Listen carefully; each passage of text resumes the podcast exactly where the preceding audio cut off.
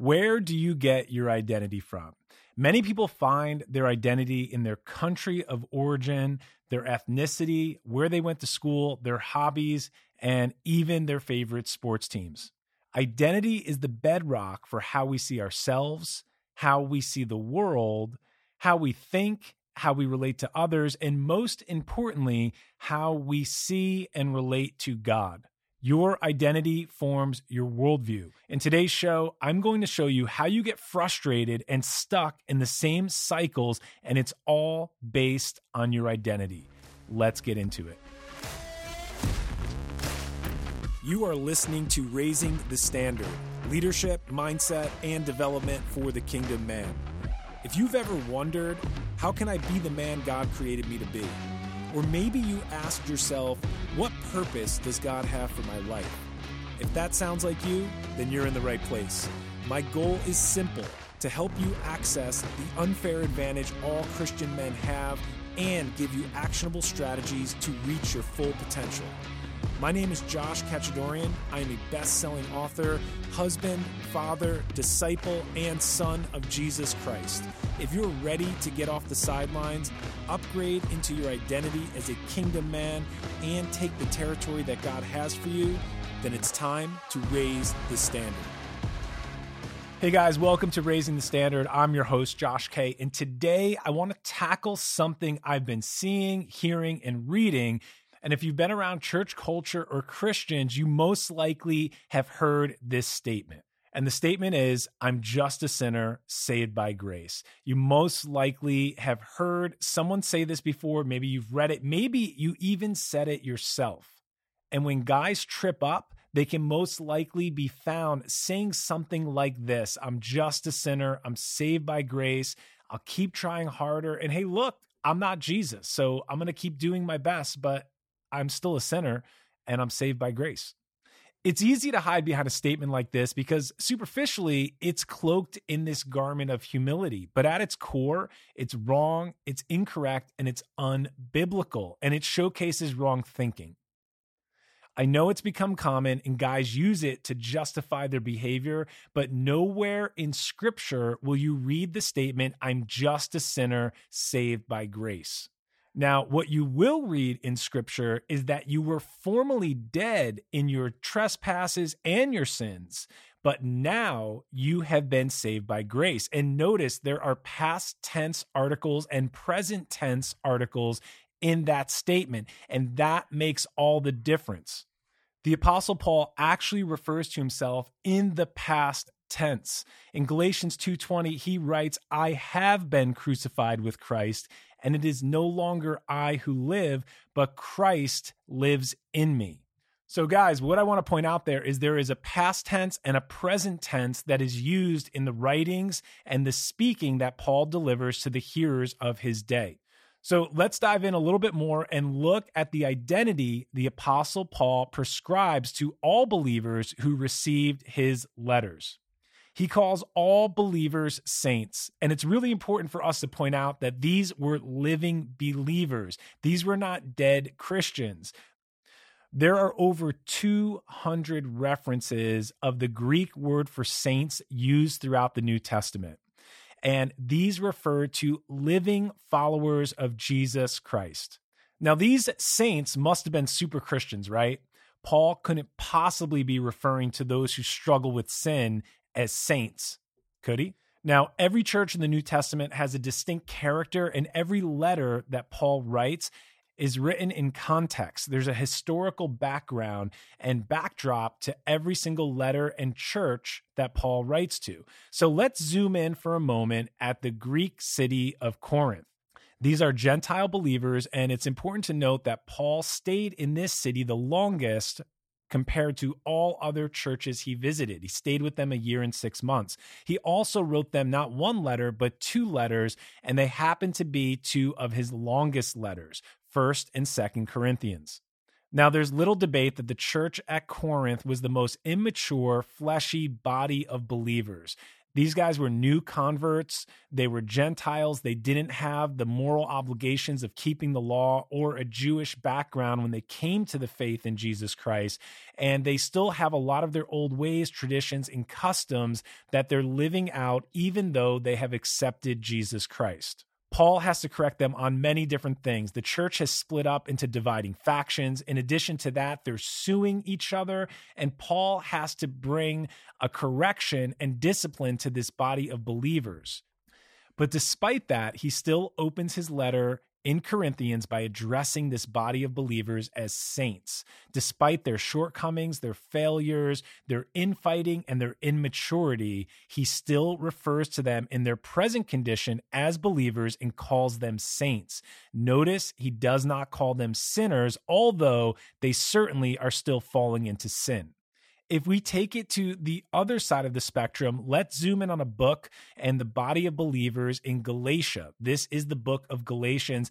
And on the opposite end of the spectrum, the Galatians were the most legalistic and religious Christians that Paul ever addressed. And what the church at Galatia is doing is telling new believers it's not enough just to accept Jesus as your Messiah and as your Savior and Lord. You also must keep the law. You also must add X, Y, and Z to it, or else you're not truly saved. So Paul has to correct them, he has to discipline them. And despite their legalistic and religious tradition, he still imparts to them the knowledge that they are no longer slaves, but they are heirs and their sons. So, what we see Paul doing in both of these churches and in all of his letters is instilling an identity. The identity that he gives these churches, these immature believers, and also all the believers he addresses is this new identity of saint. You now are redeemed. Your past life is dead. You were formerly dead, and now you are alive and you're seated with Christ. This is an issue of identity. And every time Paul speaks and every time he writes, he's imparting identity to his listener. He's calling them saints and he's calling them what they are, not what they formerly were.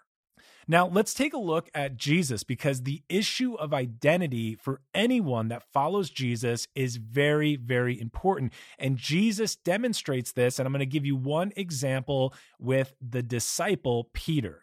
At one point in his life, Jesus turns to Peter and calls him a rock. He makes this prophetic declaration that he will build his church upon Peter, and Peter now has this new identity, formerly a fisherman, formerly a man in business, and he is now a follower of the Messiah, and he is called a rock.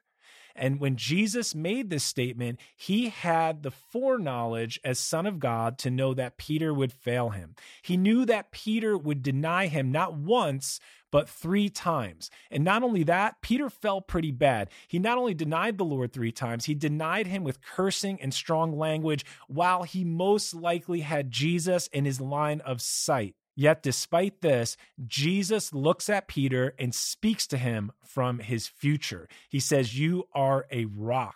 So Jesus instills identity because it's going to be so important for every saint, for every believer, and for the apostle Peter to know who he is so he can function in the fullness of his mission, his calling, and his anointing.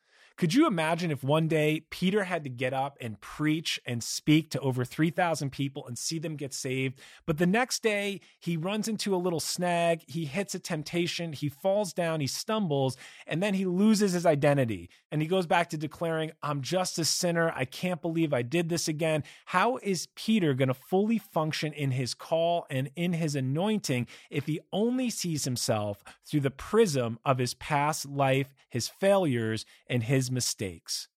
He has the words of Jesus giving him identity. Peter, you are a son. Peter, you are a rock. You are equipped. And even though you fall, I will restore you. And Jesus literally appears to Peter before his ascension and says, You are restored. And Peter is called into the ministry. That is the Lord that we follow, and that is the Jesus we serve. When Jesus told followers in his day to go and sin no more, Jesus was addressing sin as a continuous lifestyle, as a series of deliberate decisions that people made. And he was calling them out of that lifestyle, those decisions, and that intentionality to live apart from God. This is not to say that saints, believers, and followers of Jesus Christ cannot sin or do not sin. However, that is not where we find our identity.